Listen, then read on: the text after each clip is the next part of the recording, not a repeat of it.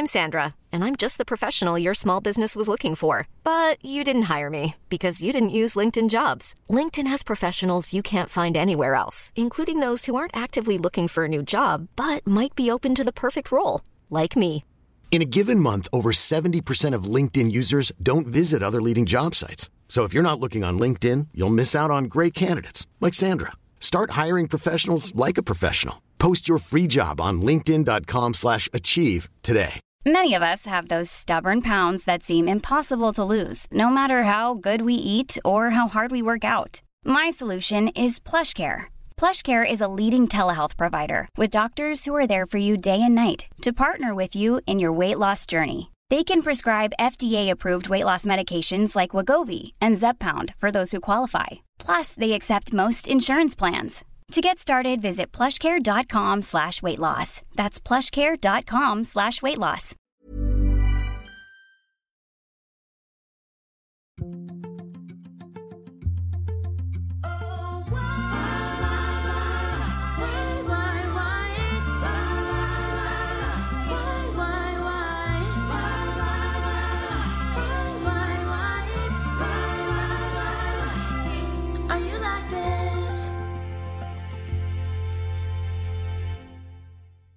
Hello, and welcome back to Why Are You Like This? Taylor's version, as we tackle folklore. Hi, Shawnee. Folklore. Said like bar queen. Bar queen. Folklore. Oh my goodness. So it's going to be part of the facts, but this album surprised us all. Taylor literally posted on her Insta. But it's like people ask like, where were you when like certain events in the world happen? I'm like, where were you when Taylor Swift tweeted out she was dropping an album at midnight? It was what I like didn't believe. Sean told me and I like didn't believe him. Yeah. There was just, we went from no expectations to only just like, what the fuck is happening? It was amazing. Mm-hmm. And for those of you who don't know me and are listening, hi, thanks for listening. I enjoy setting a mood. I love a theme. And yes. So all we knew was the 9 images Taylor put together on Instagram in a tweet that said album coming. Midnight album coming. And this is, July of 2020. We're still doing lockdown, still doing the dance. And like truly lockdown. Like we were this was like the beginning of us being like, maybe we could see friends in the park, like but we're not going to post about it or tell anybody. We're all just going to do it and like not get canceled on the internet over it. But it was like that weird, like, I think being outside is safe. Maybe we don't really know. So we're like sad. We were sad because it is very sad summer. It is summer. Yeah. We're just doing insanity in our apartments every day. And by insanity, I mean the Beachbody workout. Yeah, if anybody has any questions about any of those. Yeah. We could also do a Why Are You Like This? Beachbody products. So we didn't know anything, but I said, you know what? We need an event. So Sean and I cleared the living room, put down blankets on the floor, brought my like way too big lamp out into the middle of the living room. Yeah, we fully like lit the floor. Mm-hmm. Yeah, folklore on the floor. Folklore on the floor. But we didn't know that we actually set up kind of the perfect vibe. We partook in some delicious candy that maybe elevated the experience a little bit. Delightful. It was about 5 milligrams weight wise. Yeah, like if you held it in your hand, you'd be like, that's a sensible 5, maybe 7 milligrams of candy. It's legal here now. I don't give a shit. Laid on the ground with our nice headphones and began the journey of folklore. Yeah. Oh no, we put it on the soundbar. Oh yes, out loud.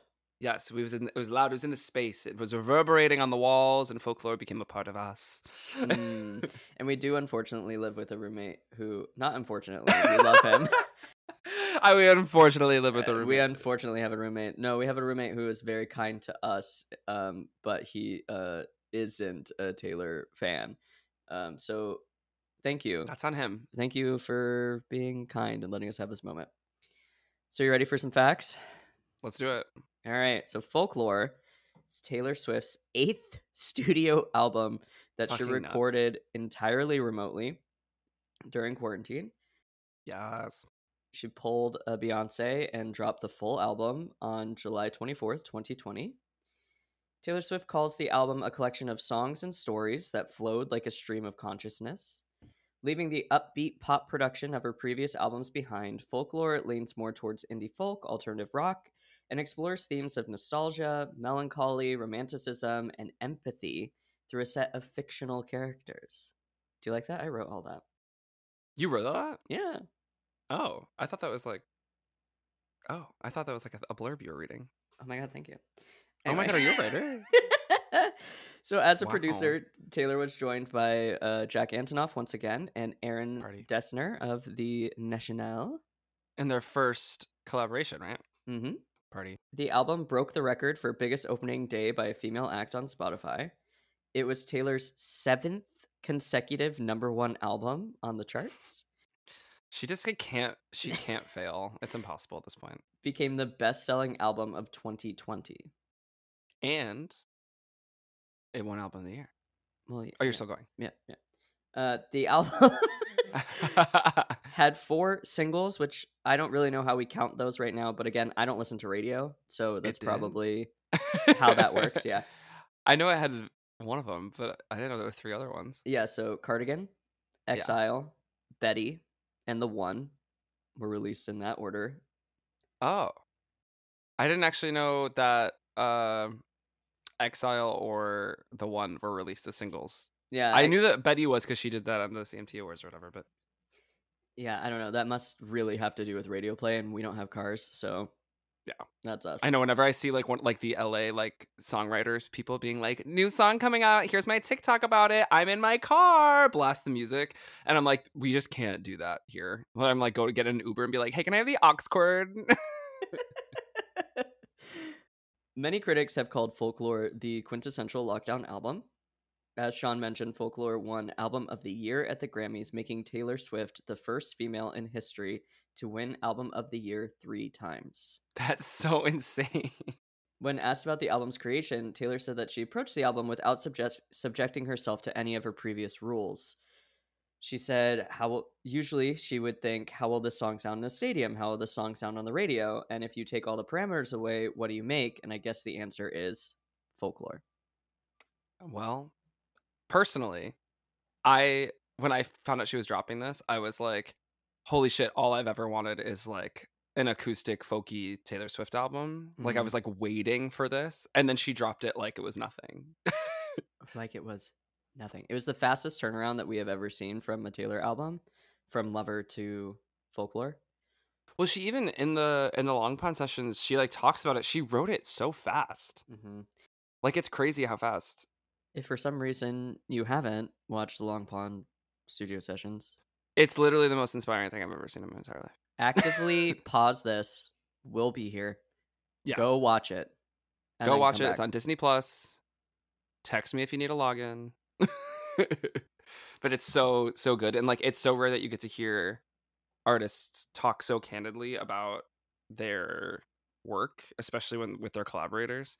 Mm-hmm. And then do it. It's just really fucking cool. I love it. It's really great. It gave me my favorite thing that Taylor does, which I don't know quite how to describe this to y'all, but I'm doing it for Sean visually. Like, oh yeah, no, I see it. Yes. When she sings, she has like kind of like if you put your hand in water or like you feel like a witch. Yeah.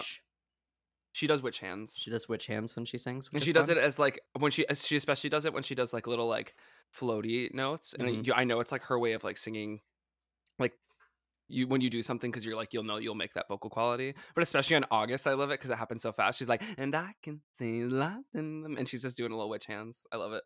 But we should start at the top of the album. We have to. The One. The piano chord started, and both of us went. Oh. Also, just the first lyric, I'm doing good, I'm on some new shit. Like Taylor swearing off the top.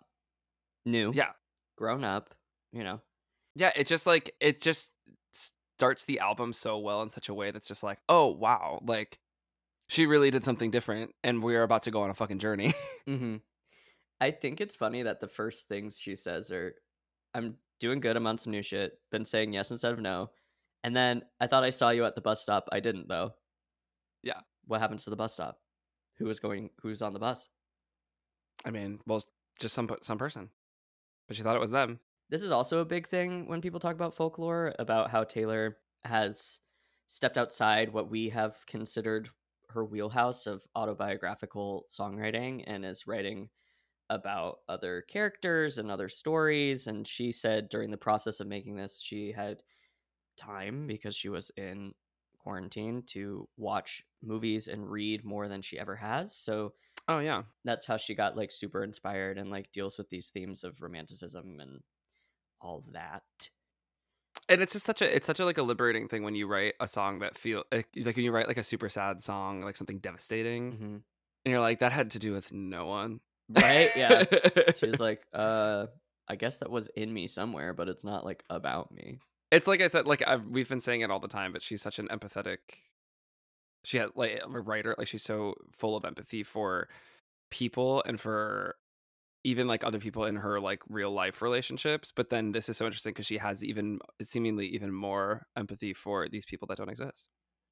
I did think when we got to the chorus, I thought she said tossing panties in the pool. Fully thought it was panties. I was like 100%. Oh. Another Starbucks lovers moment. It's literally like Taylor swears and she is literally skinny dipping. Great. She said, fuck these undies. They're going in the water. They're going in the water. Yeah, once I finally figured out it was pennies, I was like, that makes probably more sense. Way more sense. I was surprised this wasn't the single, like the lead single. Yeah. Because it's just so encompassing of like the whole album. But as we get to Cardigan slaps. Well, and I do think it's really interesting that she starts the album with an Aaron in her song, because I think sonically it shifts things. Whereas like her and Jack, we like kind of know what her and Jack sound like together. Yeah, they kind of have like a language at this point. Mm-hmm. And for this album to take the direction that it did, I think this is like a really smart start to the whole thing. And it's the song like encompasses so many things. Yeah, it's just like, yeah, it can pretty much mean anything to anybody. Like that's kind of how I start to feel about the whole album, is every song can hit a different point of your life despite being so specific. Yeah, because it's about like two people that are no longer in each other's lives, but in a not angry way, just kind of like when you meet up way later and like you're both fine. Yeah. And that's beautiful. And we love that. Yeah, but by the time the song ended, I was like, all right, fuck. And then Cardigan started, and I was like, oh no, she's going to kill me. She's going to kill us all. And Cardigan is part of Taylor's teenage love triangle. Oh, album. Yes, of course. The Tringle. The Tringle. So this one, in theories, is from the woman that was cheated on. No, this one's from Betty's perspective. This is Betty. This is Betty. This is Betty's song. Betty's song. This is Betty's song, but it's at the end of the musicale. Mm-hmm, mm-hmm. She's like, oh, I'm old, but man, you put me through some shit. But we ended up together, but you were an asshole. You were awful. I was listening to this, as I do before I record these things. And yes, of course. The I know this is so simple, but it like blew my mind that she uses literal high heels walking on cobblestones as the percussion in the song is. Well, and like that's what's so interesting I think about this whole album is that they were saying like a lot of the ways that they worked on stuff was that Aaron would just like have tracks made of like sounds and music that he had written, and then she would just come in with these melodies and these words, and I wonder if that started and she was like, that sounds like cobblestones, and like then all of a sudden she has an entire life written for this person, and she's writing from the end of the life. And then she's like, how did I get there? Let me write all these other songs. It's crazy. Like, it's crazy that this is her version of I'm stuck inside and can't do the things that I want to do. Yeah. Like her version, instead of just like, you know, I went into power save mode and drank a lot and watched a lot of Survivor. And she said, let me create fucking worlds. She'd probably write a really good fantasy novel. Yeah. Detailed. I think she, like, absolutely. I mean, she already loves like all of the fantasy stuff. She could have done Lord of the Rings. Taylor Swift could have done Lord of the Rings, but Tolkien could not have done Cardigan. Tolkien never even wore a cardigan. Fun fact. I don't that I'm a little less sure of. It's just so dreamy, just to like, but I knew you dancing in your Levi's. it's just like, what I love about this song is that it's like sad and feels like a breakup song, but it's not. It's like a happy relationship looking back on when it was really, really bad. Mm. But like, oh my God, the lyric, try to change the ending, Peter losing Wendy, I knew you, leaving like a father, running like water. Like, just like, she just like drops these little things that like make everything way more like rich and full of life that are just like little passing things. And I find this to be especially true on this album and Evermore, where like you'll just get a single small part of a lyric where like an entire scene, like a movie scene, happens. Mm-hmm. I like that she keeps saying throughout the song, like, when you are young, they assume you know nothing. But yeah, there's that whole section where she's like, but I knew. Like, I knew when I was young. I knew you'd linger like a tattoo kiss. I knew you'd haunt all of my what ifs. Because I knew everything when I was young. I knew I'd curse you for the longest time. Like, yeah, it's like the validation of being like, everyone told me that this would never work out between us because you left me for Augustine. And then like, she's like, no, I knew you'd come back. And I like, it's such a like, it's like a melancholy, like desperately romantic song. Cause it's being like, no, I knew you'd come back. It's fine. It's like when you get to the end of Drag Race and they're all like, no, I wrote down that this was the top four. And look at the material. Look at it. I wrote it down. I swear I wrote it down. It's not here, but I wrote it down. Yeah. It also made every single person be like, oh yes, I do have a cardigan under my bed. Yeah, right. Well, and like also what I did love about this album is that it did come out in July. Yeah, but we were acting like it was full ass winter. Literally wrapped up on our living room floor, wrapped in like flannels on flannels and like a fuzzy hat and being like, oh my God, I love fall. Right? And it's like 90 degrees outside. Our air conditioner is like blasting. We're like, but I love the fall. We love the fall.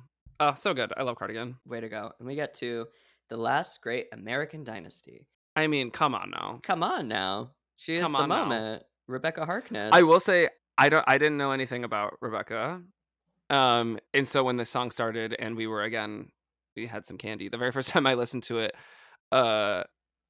I was like, oh wow, she's really creating characters, huh? Oh wow, she's naming them. She's really and then once I figured out it was about a real person, and I was like, oh, that's iconic.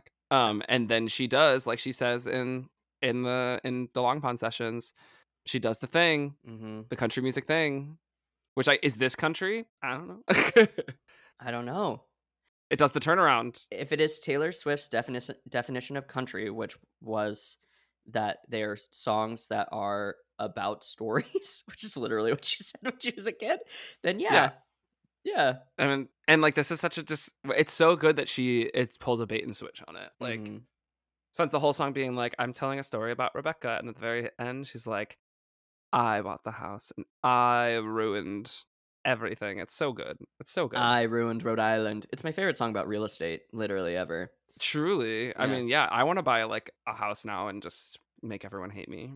I do like, so Taylor is a noted cat person, and she makes a change in her song. The actual story, Rebecca stole her neighbor's cat. But Taylor loves cats, so she changed it to dogs. Wait, really? Yeah. That's so funny. So you can be creative with history. It's okay. It's true. It's just, this is historical fiction.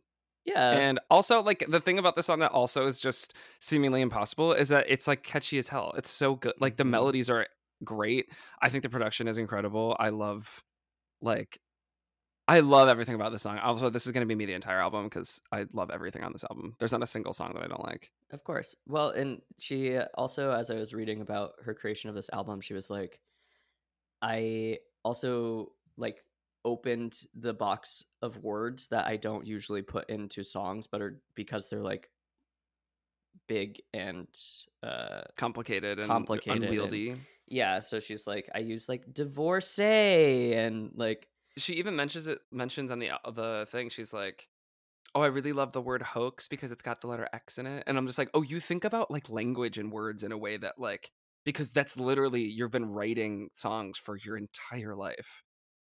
I'm like, I don't think about letters. Taylor Swift is so fascinating to me because she is an intense big example of like what can happen if artists are properly funded their entire life. Oh, yeah. And like she's more than properly funded. Yeah, she's never had to serve a table and then go home and write, you know, like. Yeah, like she didn't write, like literally, I mean, they can't see it, but like I have a quart container from our old job at Maysville, the Bourbon Bar, RIP, and it's just full of Post-it notes because I would write lyrics on Post-it notes. And I have it still just in case I'm like, I'll just like look through it and be like, oh, that actually wasn't bad. Yeah. But I don't have like a beautiful journal filled with the letters and words that I like, because we got too much shit to do. We got too many things. I mean, she has her own set of issues, but yeah, I do find it fascinating. Just like what can happen if you were like paid to be a writer when you're a great writer, you get to grow and make folklore. Yeah. And also she had always, I love that she says she'd been trying to write a song about Rebecca for her entire life. She's obsessed with her. And then just like this just clicked. Mm-hmm. Love it. It's so good. Then we get to Exile. One of the most devastating songs I've ever heard in my entire goddamn life. Which is written by Taylor Swift, Justin Vernon, and William Bowery. I love that she made her boyfriend change his name so it wouldn't be a thing. Because it would have been a thing. It would have been a thing if the album dropped and it had Joe Alwyn's name on it. Yeah. Because everyone would have been like, oh, blah, blah, blah. I love that she kept it a secret. I love that she was like, and then she reveals it and hilariously in Long Pond sessions. But I just love that she's like, yeah, he wrote it. And like, I love that. I love that they were so clear about, they're like, we don't want to work together. Yeah. And then one day she just heard this song and was like, actually, I think we need to work together. I'm a narcissist. Okay. Well, we love that. So when I watch things, I'm often like, oh, where can I fit in this world? Can I do this? Can I sing this? Can I be in that acting? Oh, right. It's actor syndrome. Blah, blah, blah. And so that's why like I love watching A Chorus Line, because like I just don't dance like that. So I love this song because it has an actual bass in it and it's just not me, right? So I could just like listen. Also, remember how like, I mean, to be fair, I only really listened to Bon Iver's like first two albums, and I liked them a lot, but I listened to them a lot. The first line of this song came on, and I was like, "Huh? Who? That's he who? Can sing how low? It like it's so low, because I mean he mostly sings in falsetto on his albums, and I was so taken aback by how like deep and booming it is. It's so good. I will say, I actually prefer the Long Pond Session version of this. I just think it's a little more raw. And, I love the song. Also, I said this earlier in one of the episodes. I can't remember what song it is now. There's a bonus track on, I think, Speak Now that had the lyric, I think I've seen this film before or something like that. And this was like her bringing it back. Yes, you are correct. You did make that. I don't remember. It's just so good. Also, I love using the lyric, I'm leaving out the side door whenever I'm at a bar and it's busy. Be like, I'm leaving out the side door. I love that. Just so step right out. There's no amount of crying I could do for you. It just grows so nicely. Yeah, I remember like feeling like I was sinking into the floor when that started happening, because it like the chorus just kind of like it feels like a relationship falling apart. It just like kind of keeps escalating, and you're like, oh my god, no. Oh my god, don't do it. Oh god, here they go. It's so good. We get to track 5. Her track 5. My Tears Ricochet. This song is so like, there's a lot of Taylor songs that are sad that I'm like, yes, let me listen to it on repeat. This one is sad. Like sad in a way that I'm like, oh, okay, let me lay down. I do have to skip this one sometimes because I'm just like, it's so sad. And you're the hero flying around saving face. And if I'm dead to you, why are you at the wake? Cause of my name. It's so good. Shouldn't I stayed? Also, you know I didn't want to have to haunt you, but what a ghostly scene. You wear the same jewels that I gave you as you bury me. It's just like, oh, I just also the main lyric, I didn't have it in myself to go with grace, is so iconic. Being like, yeah, no, this wasn't gonna be easy. If I'm going out hard. And you can aim, this whole thing, I'm just going to be reading the song to people. It's like, and you can aim for my heart, go for blood, but you would still miss me in your bones. Also, I didn't realize that the lyric was, and I still talk to you when I'm screaming at the sky. Because she just starts screaming. It just like... Because it's so high in the production until I heard Long Pond Sessions because she keeps it down the octave. And once I heard that lyric, I was just like, oh, my God. Also, that this was her track 5, I was like, man, she wasn't like really leaning into like darkness on this album in a way.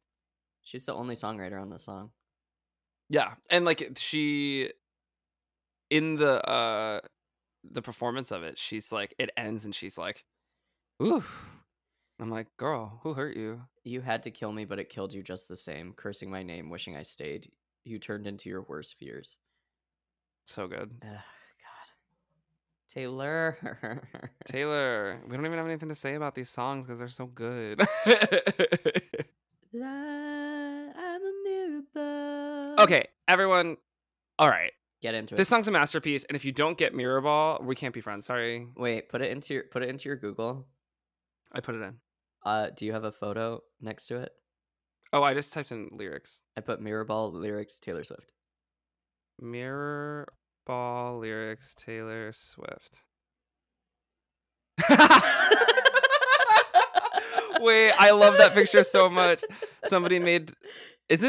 who made that? I have no idea. I want to say that our friend made that, but it's so incredibly funny. I wish that we could show it on a podcast, but it's quite literally a mirror ball and it's Taylor's head's on it and she's got 2 little feet and arms. I just think it's funny that's how Google's like, that's like the official picture attached to the lyrics. It's so funny. That's absolutely incredible. This was the song when we first listened to it where I was like, I loved everything up until this point, but this one I was like, oh my God, this is my favorite album of all time. Like, and this makes sense. It's your boy, Jack. It's my boy, Jack. It also, I love that it sounds like a Stevie Nicks, like, it sounds like the kind of song Stevie Nicks like wrote backstage and like is what like that video of her singing Wild Heart. Like it just feels to me so like luscious, and it immediately paints a picture of like an old bar in your small town that everyone goes to because there's nothing else to do. Like I just think it's so evocative of imagery while also being so interesting about like how everything is falling apart in terms of the pandemic, and also as a performer, like when you don't have your opportunity to do what you do, what worth do you have? Mm-hmm. And I also love that she says, she's like, we're expected to be this shiny, sparkly thing that everybody loves, but we're also, but especially only if we're broken. Mm-hmm. And like, I've never called a disco ball a mirror ball in my life, but I won't call it anything else now. Right. Yeah. When you're like doing a show and they're like, oh, look, you have a disco ball. And they're like, it is not that. It's a mirror ball. I'm like, cool. Jam. Great. Yeah, I also love the hush when no one is around, my dear. It's so good. She loves to do that on this album. She loves to be like, ba ba ba ba da ba do ba do. Like, yeah, I love that every album has gotten lower. Yeah, because she does way cooler things with her voice when she's not expected to sing it in a stadium and like do high notes and crazy shit. Like Reputation had an up moment. Mm-hmm. And like Lovers still got some high stuff too, but I love that overall, like all of her keys just kind of start getting a little lower, and everything starts feeling a little more purposeful, as opposed to just, it feels a little more like musical versus having to put something on a stage. It is kind of an interesting look on like what a mirror ball does, because she's like, I'm a mirror ball, I can change everything about me to fit in, and like technically you could use a mirror ball for anything, but yeah. I always picture them as very like static, like it is a giant ball of glass, and yet it's a bunch of tiny pieces of glass that are broken and put together to reflect. Also, I just don't understand how somebody sits down and writes a lyric like, you are not like the regulars, the masquerade revelers, drunk as they watch my shattered edges glisten. Like, bitch. That's like, Taylor Swift could have written Hamilton. The first time that I like heard that lyric, I was like, wait, what? And then I listened to it again and I was like, wait, what? Like, that is, again, just so much information and imagery like packed into 3 lines. But then I love that, like, she'll throw in something as complicated as that and then throw it back down to just like, I'm spinning just for you. I'm trying to be the thing that you want me to be, and I will. And you might not ever even know what the real version of me is. It's just amazing that also musically it sounds like a party's already happened and you're still there. Yeah, it's the end of the party. The balloons are like deflating. Mm-hmm. Again, it makes me think of like an old like small town bar, and there's like someone singing karaoke, and it's very sad. Just swaying, just doing a sad, sad karaoke. Yeah, very Liability. Liability. Oh, he's singing from other albums today. All albums, up and down. She's back with her voice. Okay, and then we get to 7. Well, like, where did this song come from? My God, Joni Mitchell asks, "What the hell? Where did like this vocal?" This song started, and I was like, "What?" Remember when Joni Mitchell Taylor was going to play Joni Mitchell, and Joni was like, "Good luck, good luck singing it." Well, and then I heard like this album, and I was like, "I think she'd actually do a really good job."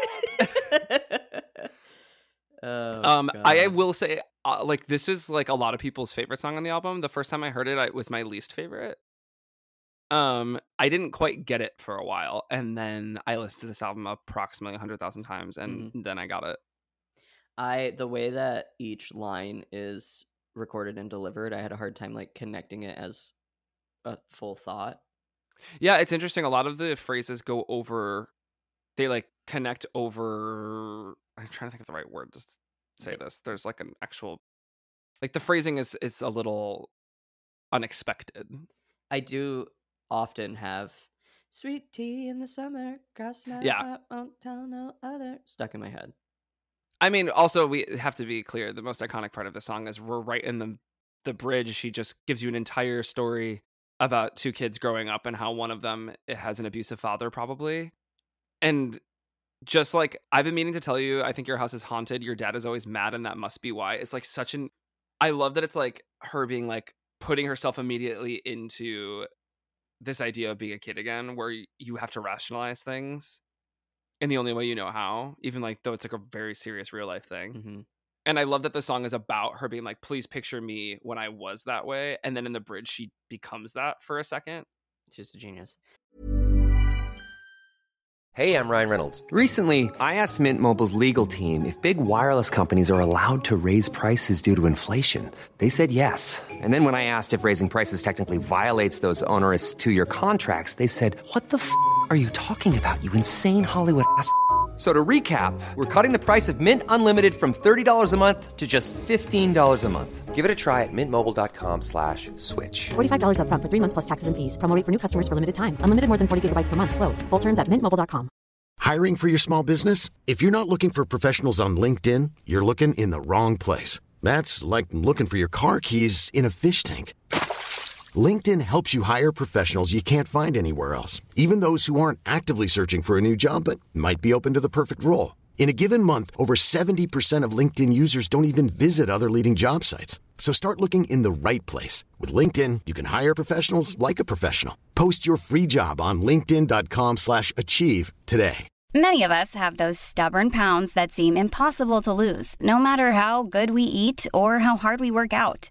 My solution is PlushCare.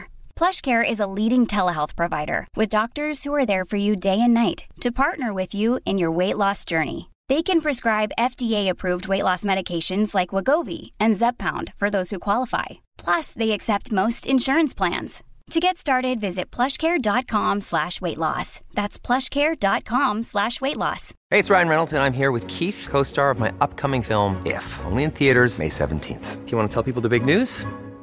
All right, I'll do it. Sign up now and you'll get unlimited for $15 a month and 6 months of Paramount Plus Essential Plan on us. MintMobile.com/switch.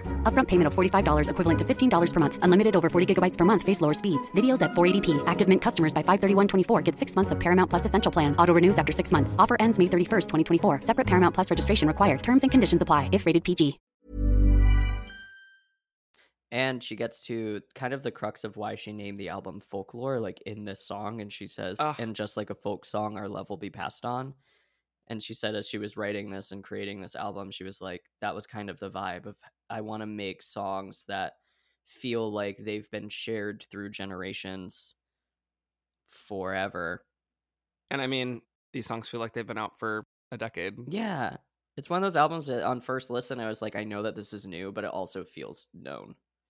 Yeah. She has an ability to do that too, because like even the All Too Well 10-minute version, those new verses were like that we had not heard before. All of a sudden, I like knew all the words. Yeah. After like two listens. Because she just has like it just sticks. Is this also the song that she talks about like how we used to have full on tantrums and how we just don't? Yeah. Like when you're, in the Long Pond session, she's like, you see a kid having a full tantrum and feeling every aspect of that feeling. And then you get older and you're like, society says I'm not allowed to do that. But like, where does all that anger go? Yeah. Where's that energy go? Just like trapped inside our fragile little bodies. Little bodies. A little body. It's a little body. Oh. But then.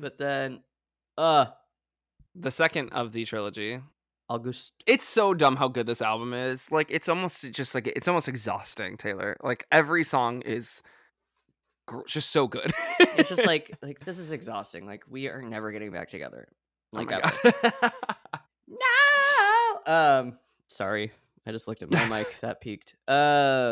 She's peaking. August is also part of the trilogy. There's so many things that I love about this song. I love that it literally sounds like summer. Mm-hmm. I love that it's about someone being like, I had a whole summer with you, but I kind of knew it was not going to work out, and it didn't, and it made me sad, but I'm not really like, I like knew this was going to happen. Yeah, because I knew it was never mine. Yeah, and I love that it's like, it's almost like not a sad song, even though it is. Like, what happens is sad. But I love that the song doesn't feel sad. It feels more about the like remembering how fun it was. Mm-hmm.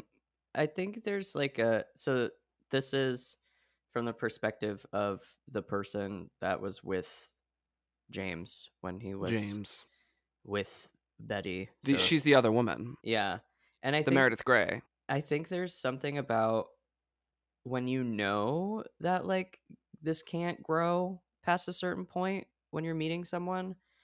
Yeah, there is a sadness to it, which I think is in the song, but there's also a freedom in like, I know how far this can go, so I don't have to like. So I'm going to just like, enjoy the ride. Yeah, I get to just meet me behind the mall. Meet me behind the mall. The amount of Instagram captions this album has given us, like, holy shit. Oh my god. Then also the little turnaround thing that she like apparently wrote in the booth. Remember when I pulled up and said, get in the car, and then canceled my plans just in case you'd call, back when I was living for the hope of it all. It like captures the whole song in like one little tag. And you get there and you know it's a Jack Antonoff song. Oh, yeah. Yeah. And I love like how much he loves the song. He gets so excited when they perform it. I just love the, and I can see it's twisted in bed sheets. Like, yeah, the delivery of it makes me like, I don't get tangled in bed sheets. I don't have a top sheet. Top. Somebody say top. Somebody say pig. I mean, somebody say pig. Also, just like the lyric "August slipped away like a bottle of wine because you were never mine" is just like immediately iconic. Like immediately, every time I'm drinking wine, I'm like, it's like August. It's like the month of August. Oh my god, is this the month of August? Which is a great month for me because it's the month I was born, but also like I understand that it is not everyone's favorite. Wait, why would August not be everyone's favorite? Because like by the time you get to August, it's been summer for so long and you have been sweaty for so long and people are like, I mean, actually, I do think that's a good point. I think that's purposeful and why she wrote the song about August and named this girl Augustine, because it's right before you go back to school. Yeah, because you were never mine. Because you're never mind. You're going to go back to school and I'm going to just be at the mall. Oh, my God. Nope. That doesn't make sense. Never mind.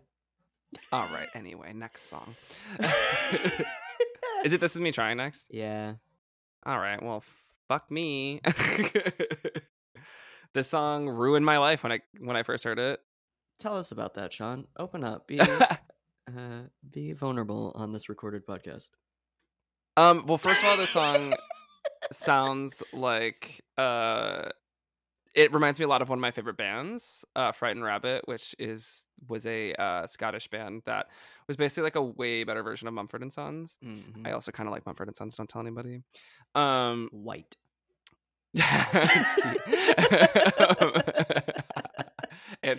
And have a lot of European family members. But this song, a lot of the instrumentation reminded me a lot of their album. And that also makes me sad because the lead singer of that band died. It was very sad. But I think this song is like, and they talk about it, that's what they talk about in Long Pond, is like what other people might see as the worst is like somebody's absolute best. And like, just because it seems like they're fucking up, like that might be them really trying to not fuck up more. Yeah. And I think like this coming out in the middle of a pandemic, it was just like everyone kind of felt this way / still feels this way of like, how do you do your best when everything is so bad? Yeah. No, I think a lot of artists our age and in our like level of success went through kind of a mental mind break throughout this time, as we haven't been able to literally capitalize on our potential that is still within us to create the things that we know. Yeah, at this point, we've lost 2 years going now into our third year of everything, especially if you're a performer or like a live artist in any capacity. Yeah, I've like it's been hard to describe what, because like in the theater industry, everyone's like so many jobs were lost and that is horrible. But like the thing that affects me most is the job potential has been lost, right? Yeah, so then it's like extra and like it's already a market job situation that makes you feel hopeless a lot of the time, but we at least felt like we could like wake up and still go to an audition the next day and at least we're like trying. Mm-hmm. And then that gets taken away and then you just kind of hit a point where like with this song you're just like I got up and I worked out today, so I guess that's me and trying. That's taking care of my body, which would make sure that I'm ready for if I do get something or like something like I don't know. I got drunk and submitted us for a commercial. That worked out. But like, yeah, I just think the entire collective from they told me all my cages were mental. So I got wasted like all my potential and my words shoot to kill when I'm mad. I have a lot of regrets about that. Ugh. I was sort of ahead of the curve. The curve became a sphere, fell behind on my classmates and I ended up here pouring out my heart to a stranger. But I didn't pour the whiskey. I think is legitimately stolen from Ryan Taylor Andrews' life. I mean, yeah, that's actually pretty spot on, like word for word. So when I got to this song, I was like, I can't. Nope. Yeah, it's just like also just like that. The main lyric is like, I just wanted you to know this is me trying. It's like just like that, like almost like the begging of being like, please understand that I'm not trying to not. I'm not doing this on purpose. Right. I'm not this way on purpose. Everything is just really fucked up right now. Yeah. Yeah, it's so good. And if you haven't found it or seen it anywhere, Sean does a really great cover of this. So check it out. Thank you so much. Recorded on this microphone. Oh my god. This next song. Okay, like that's the other thing is that like you think you're gonna maybe get like a break.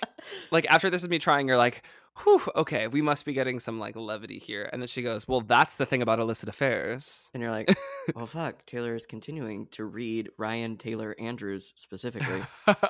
Listen, this is a read of pretty much, I think, any gay man between 20 and 30, because everyone goes through this at some point. It just, you know, as a expert in sleeping with unavailable men, this. I will say, if you told me you were out for a run, I'd be like,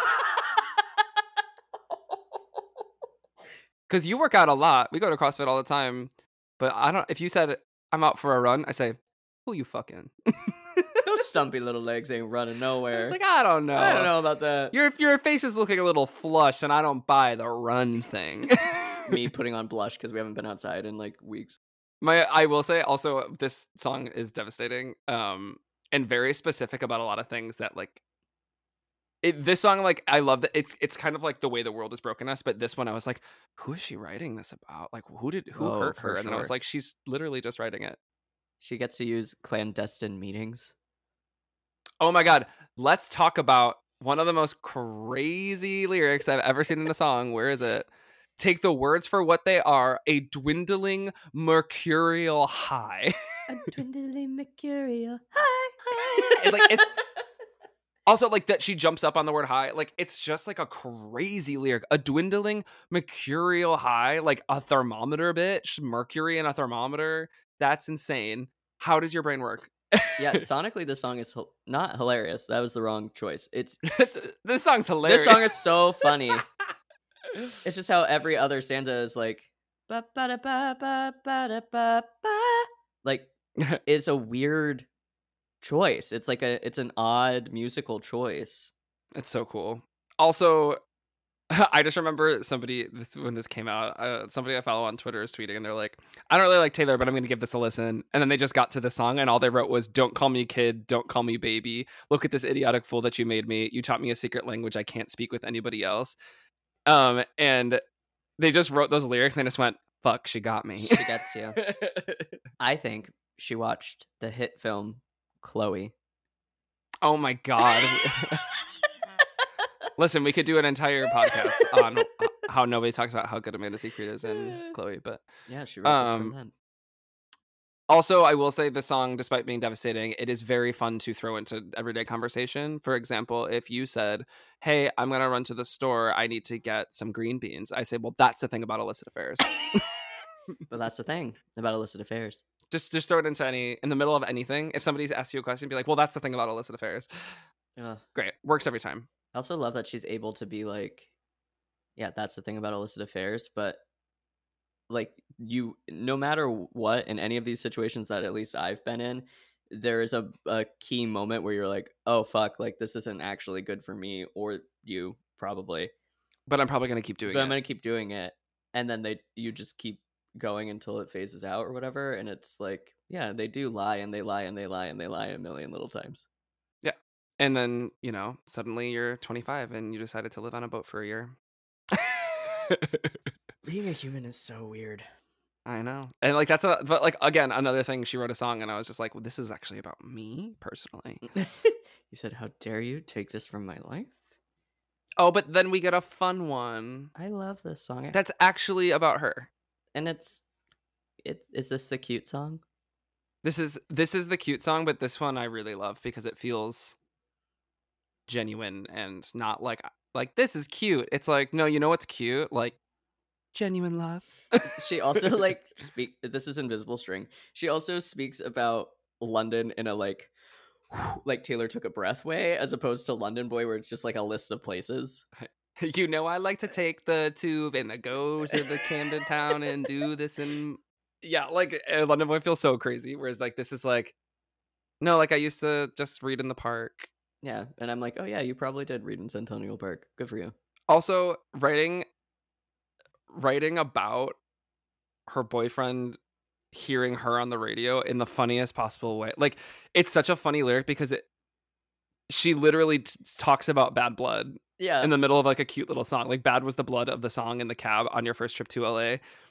Also, I want to, you know, that there's a waitress out there that's like, this song is about me. This is me. I said that to her. I was the bold waitress on their 3-year trip getting lunch down by the lakes, the titular lakes.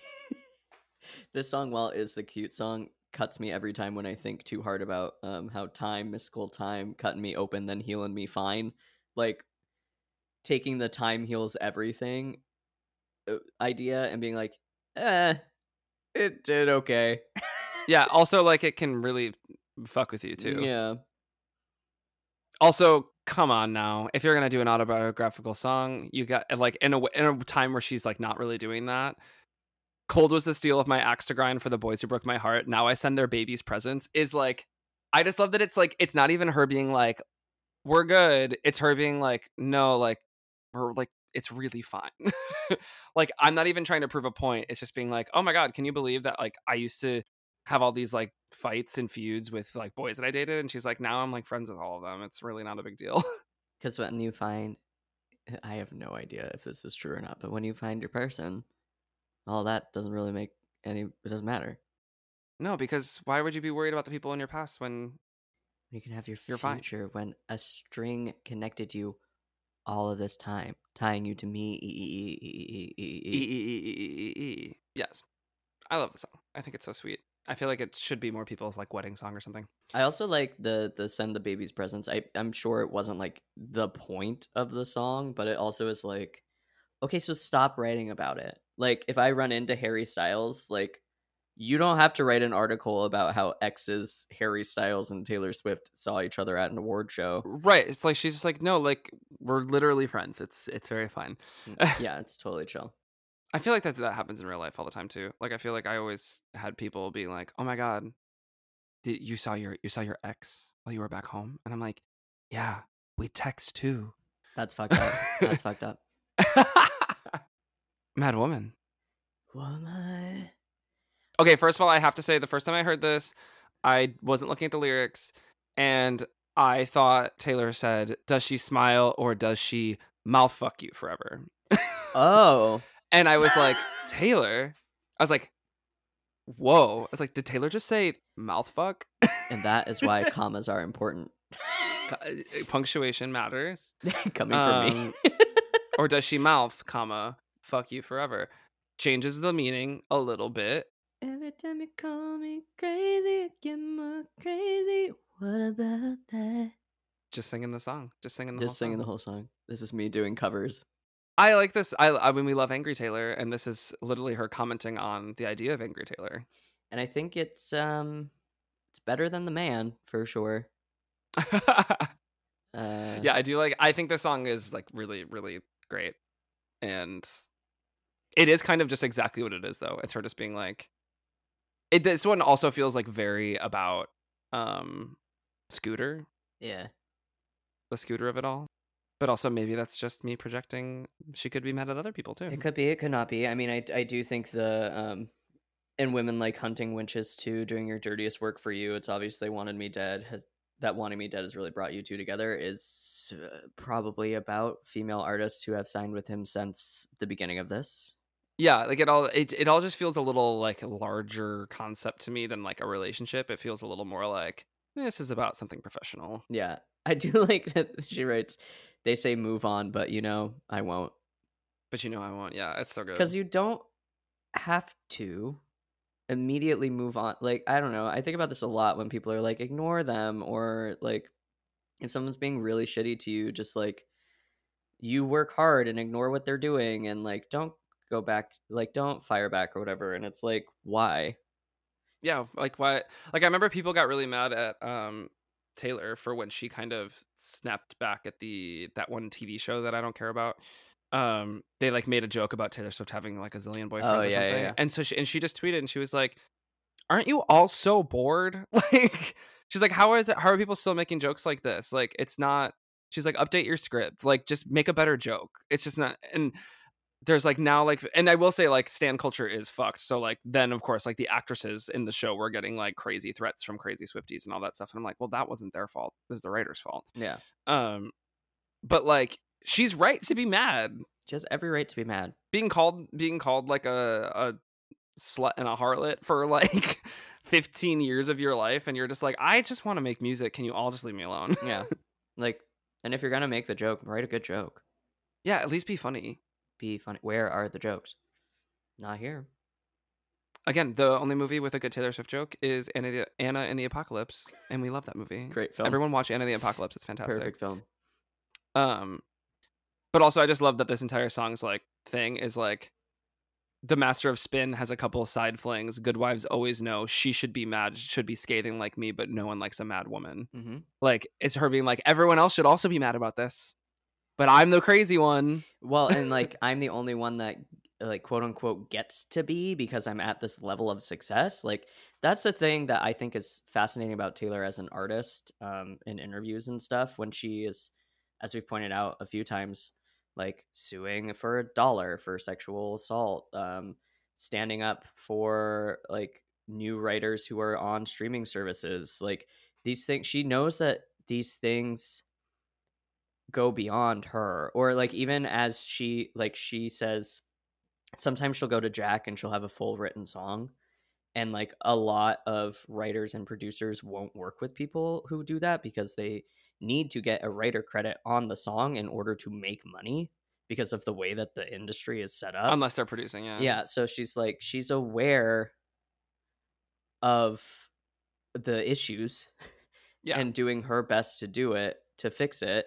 And a lot of the time it's like people will snap back like, well, why is Taylor Swift? Like, Taylor Swift is making clearly enough money to like. It's like, no, but she's trying to change.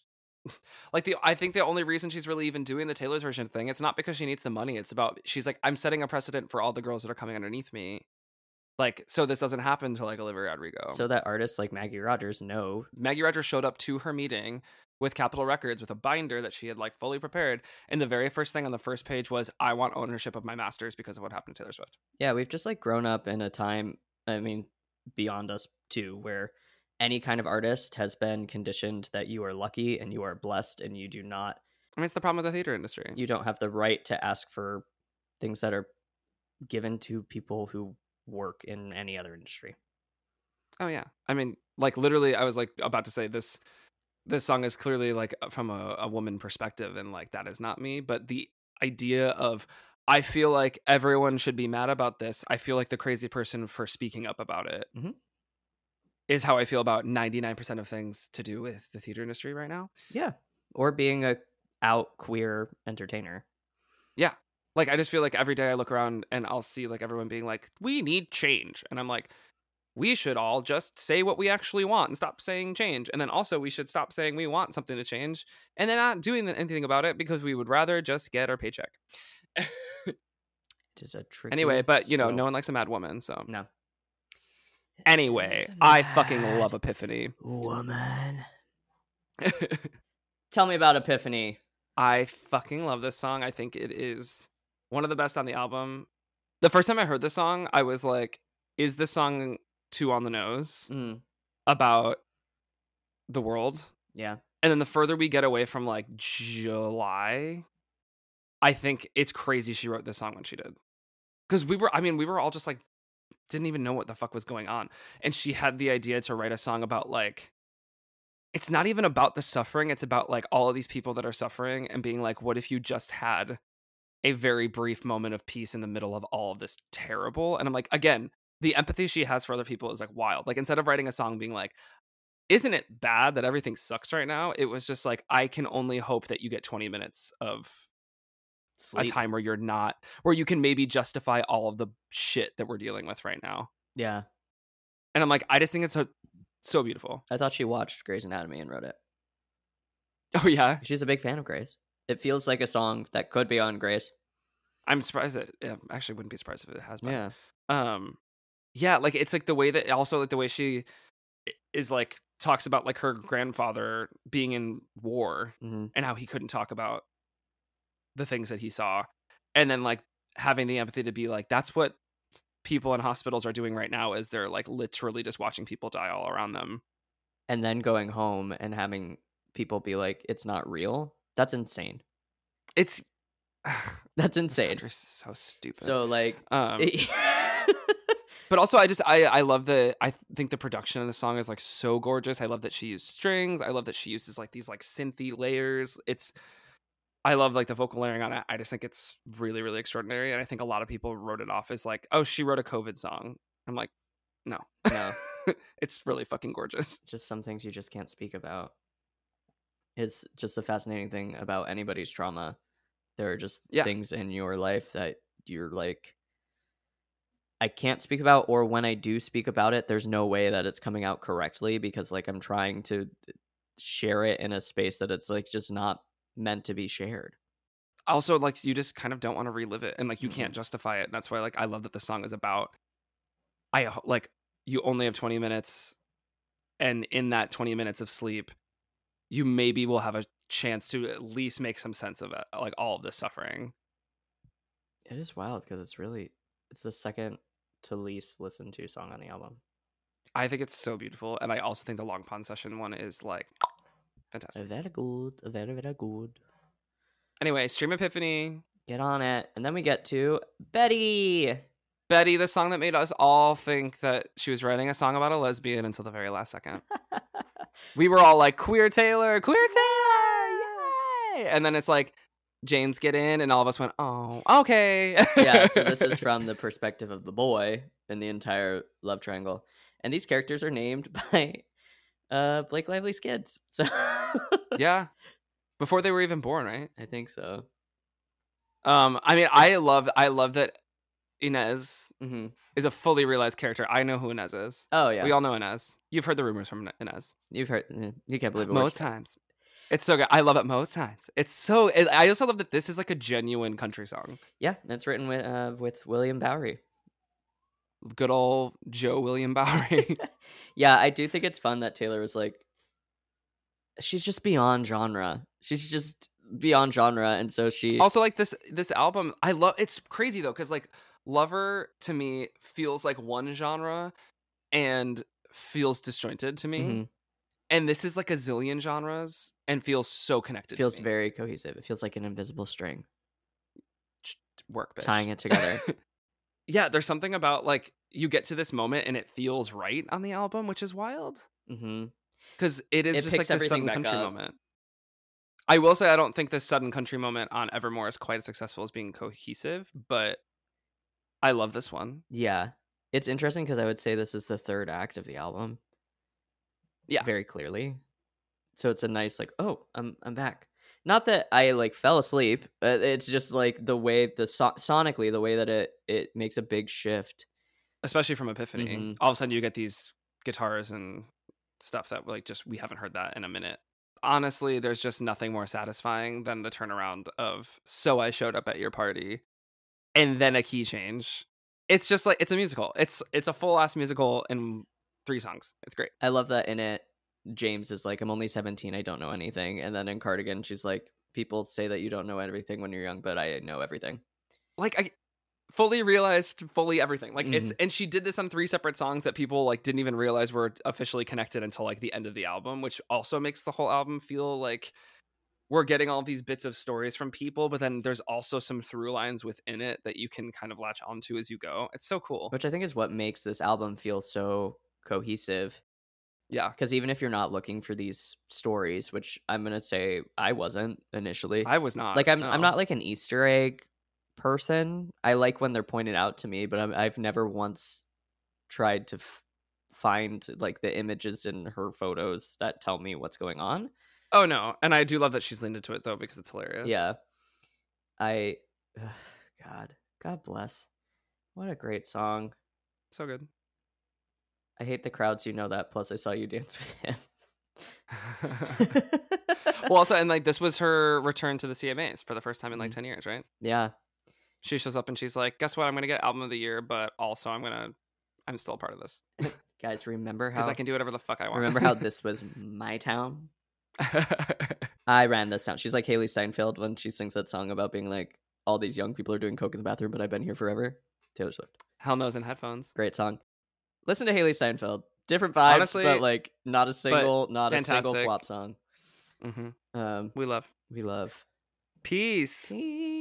This one, my favorites on this album change like every other day. Great. This one is consistently at the top of the list though. Like right below Mirrorball. But yeah, I think this song is like when I first heard this song, and Aaron talks about it in Long Pond Sessions, I was like, she's playing with some crazy musical phrasing here. Like the way the song is like structured is bonkers. Mm-hmm. And I love that Aaron was like, yeah, I sent you the backing track and you sent back Peace. And I was like, oh, you followed all the meter changes and like you followed all of the everything and you created these crazy melodic lines within it. And everyone's like, yeah, like Taylor's really good. Taylor's really good. Like, I don't really know how she wrote the give you the silence that only comes when two people. Like, I can't even do it. Give you the silence that only comes when two people understand each other. Family that I chose not to see your brother as my brother, Joe's brother. It's our favorite character. So good. Yeah, Joe's brother, again, making a cameo. But there's robbers to the east, clowns to the west.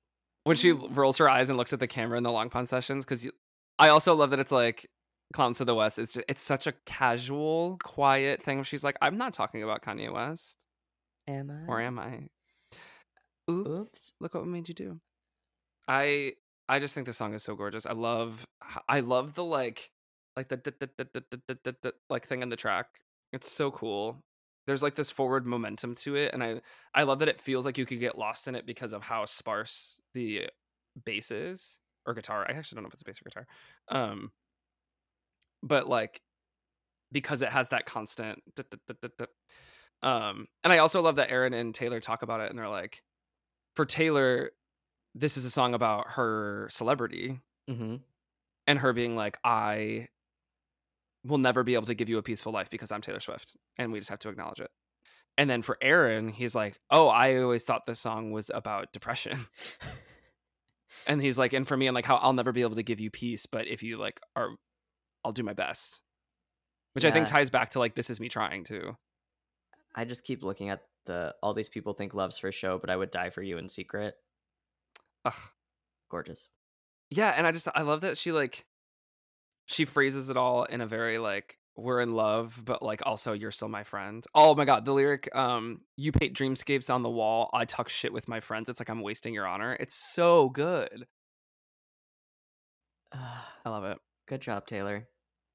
I do want to cover this one at some point. I love it so much. I would do this in a live set. Oh, all right. Well, fine. Where Sean is playing. Yeah, someone book me. And then we get to the technical end of the album. Hoax. I love that this was the original end. And I love the word hoax because it has an X. Because it has an X in it. This song is fascinating. And I love that they talk about it as the same way in the interview, because she's like, this is the first time I've written a song about more than one thing. Mm. And how it's like one emotion came out of like lots of different things. And this is where it landed. Because it feels like a song I want to like dissect. Yeah, it feels like I could hand this out in like a literature class and be like, what do you think this means? Tell me about it. What do you think it means? Well, it's like, and she does a little callback here, like, stood on the cliffside screaming, give me a reason, is the beginning of This Is Me Trying. Mm-hmm. You know, I left a part of me back in New York, just like a throwback to 1989 was the last time that Taylor was like an industry darling. Yeah. And then you knew the hero died, so what's the movie for? And then we got Reputation. And like, I'm sure she misses that part of her life. Yeah, where like I wasn't constantly fighting against. Mm-hmm. You knew the password, so I let you in the door. You know you won, so what's the point of keeping score? I mean, like, also, you know it still hurts underneath my scars from when they pulled me apart, but what you did was just as dark. But then I love that it's like, it almost feels like her being like, you've broken me, but then it ends with being like, don't want no other shade of blue but you. Like, if I'm gonna be sad, I would rather be sad about you than anything else. Yeah, like the very last line of this album is, no other sadness in the world would do. Which I think is an encompassing of the entire album. Like, it's very like, everything's terrible, but there's things that we can be sad about that have love in it versus like, and like we can all be sad about these things together and feel like cathartic about it, as opposed to just like sad about hopelessness. Yeah, because the album doesn't make me feel hopeless. It also like it makes me feel sad cathartic from time to time, but I can listen to it all the time. Yeah, I mean, I do. I listen to it literally all the time. It's my new plane album. Oh yeah, I like to listen to it on the plane, and then if I fall asleep, I know exactly how long I've been asleep. Yeah, previous to that was Blessed Unrest, and now it's this. Right. Oh yeah, a great one too. Oh, we could use Sarah albums. Yeah, and then we get to the bonus track, The Lakes, which I didn't like until Long Pond. Oh really? Yeah. Oh, I like this one. I like this one because I love that she didn't put it as a bonus track immediately. Mm-hmm. I love that she was like, I want everyone to hear Folklore as it is. And then she released The Lakes like a couple weeks later being like, okay, now you can hear this bonus track. Which is interesting to me because of Evermore coming out. I'm like, did she have like a few songs already where she was like, I just kept writing? Yeah. And like, was the idea of making another album not there yet? So she was like, here's The Lakes. I know. I would love to see her personal timeline of like how all this came about. This is poetry, mama. Isn't this about a legitimate place? A what? A like actual place? Yeah, it's like the lakes in England, where like actual poets and writers lived, right? Yeah, they used to like leave and they would go and just like live in houses and never see anybody and just write and I love the idea of what I love about this song is that I love that she's like playing with wordplay and like poetry like poet names and like all of these specific places, but then it has this like kind of classical longing of like I want to be able to do this thing that these poets did, while also acknowledging that like we live in a different time. Mm-hmm. I want auroras and sad prose. The bridge is so wild. Yeah, like sad prose. I want to watch wisteria grow right over my bare feet because I haven't moved in years, and I want you right here. But the one that makes me laugh every time, and I think it's supposed to be a little funny, is a red rose grew up out of the ice frozen ground with no one around to tweet it. Like it's so jarring to hear the word tweet in the middle of all of this like flowery, luxurious poetry, and I love that it does because it kind of reminds you as being like I don't know if I'll ever be able to actually have this thing that I want. Right. Not in the way that our world is. Not in the way that they got to do it. And I kind of love romanticizing this like idea because I do think it's a romantic idea, and I also think it's relatively unattainable now, mm-hmm. unless you have a shit ton of money, which she does. But yeah, I mean, she could, but she probably couldn't. I don't know. Yeah. But also like, I just love the whole thing about being like, we don't belong here and I'm not leaving unless you come with me. It's like very romantic and beautiful. With my calamitous love and insurmountable grief. So good. Come on, words. The thesaurus was out. The thesaurus was out on this album, honey. So yes, my thesaurus snatched across the room. I love it though. Wig, you want it back? I don't need it. It's in Arkansas. I do need my thesaurus though. We keep talking about Katy Perry. So why do you think she's like this? I think that this is like, it's weird because like obviously I don't wish COVID happened because it's been the fucking worst, but it is incredible that this is how she dealt with it, mm-hmm. and in doing so gave me like this was like the most like hopeful thing I feel like we had at this time. Like we were like, oh my god, something to look forward to and dissect and dive into, and like it also like it makes me like think about that time, but there's like a positive thing because I don't know, we were so desperate for like anything. Yeah, I think it's interesting to say this on somebody's 8th album that is Taylor Swift, but I think it unlocked a world of listeners and opportunities that wouldn't have been available to her without this album. Yeah, it's also it also was a testament of being like, we can record things remotely. I watched the Long Pond sessions and I said, why can't I record a song remotely? And then I did. There you go. Like, I found it like all like very inspiring to be like, you can dive in.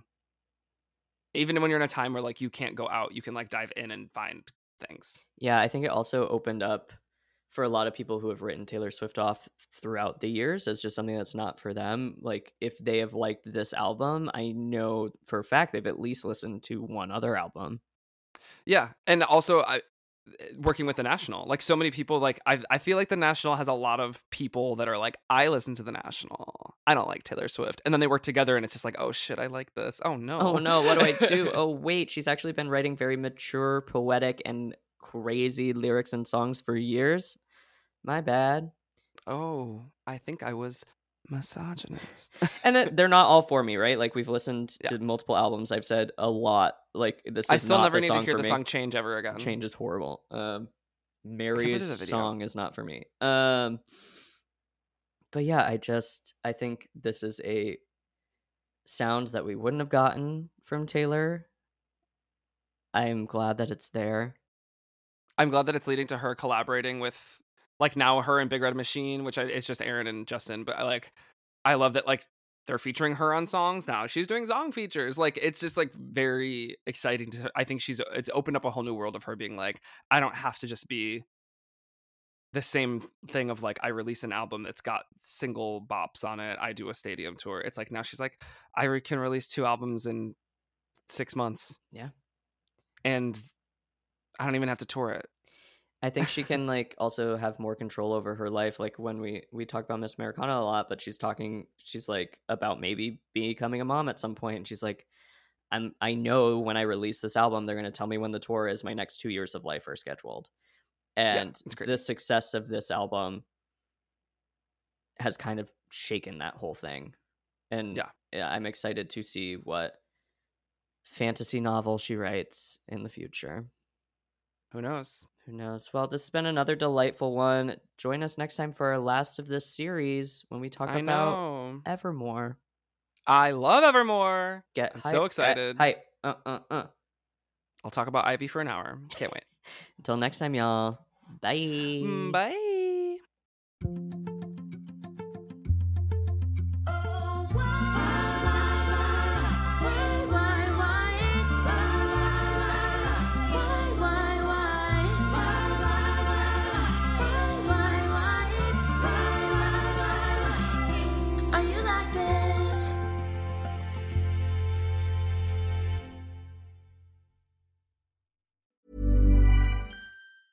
Ever catch yourself eating the same flavorless dinner 3 days in a row? Dreaming of something better? Well, HelloFresh is your guilt-free dream come true, baby. It's me, Kiki Palmer.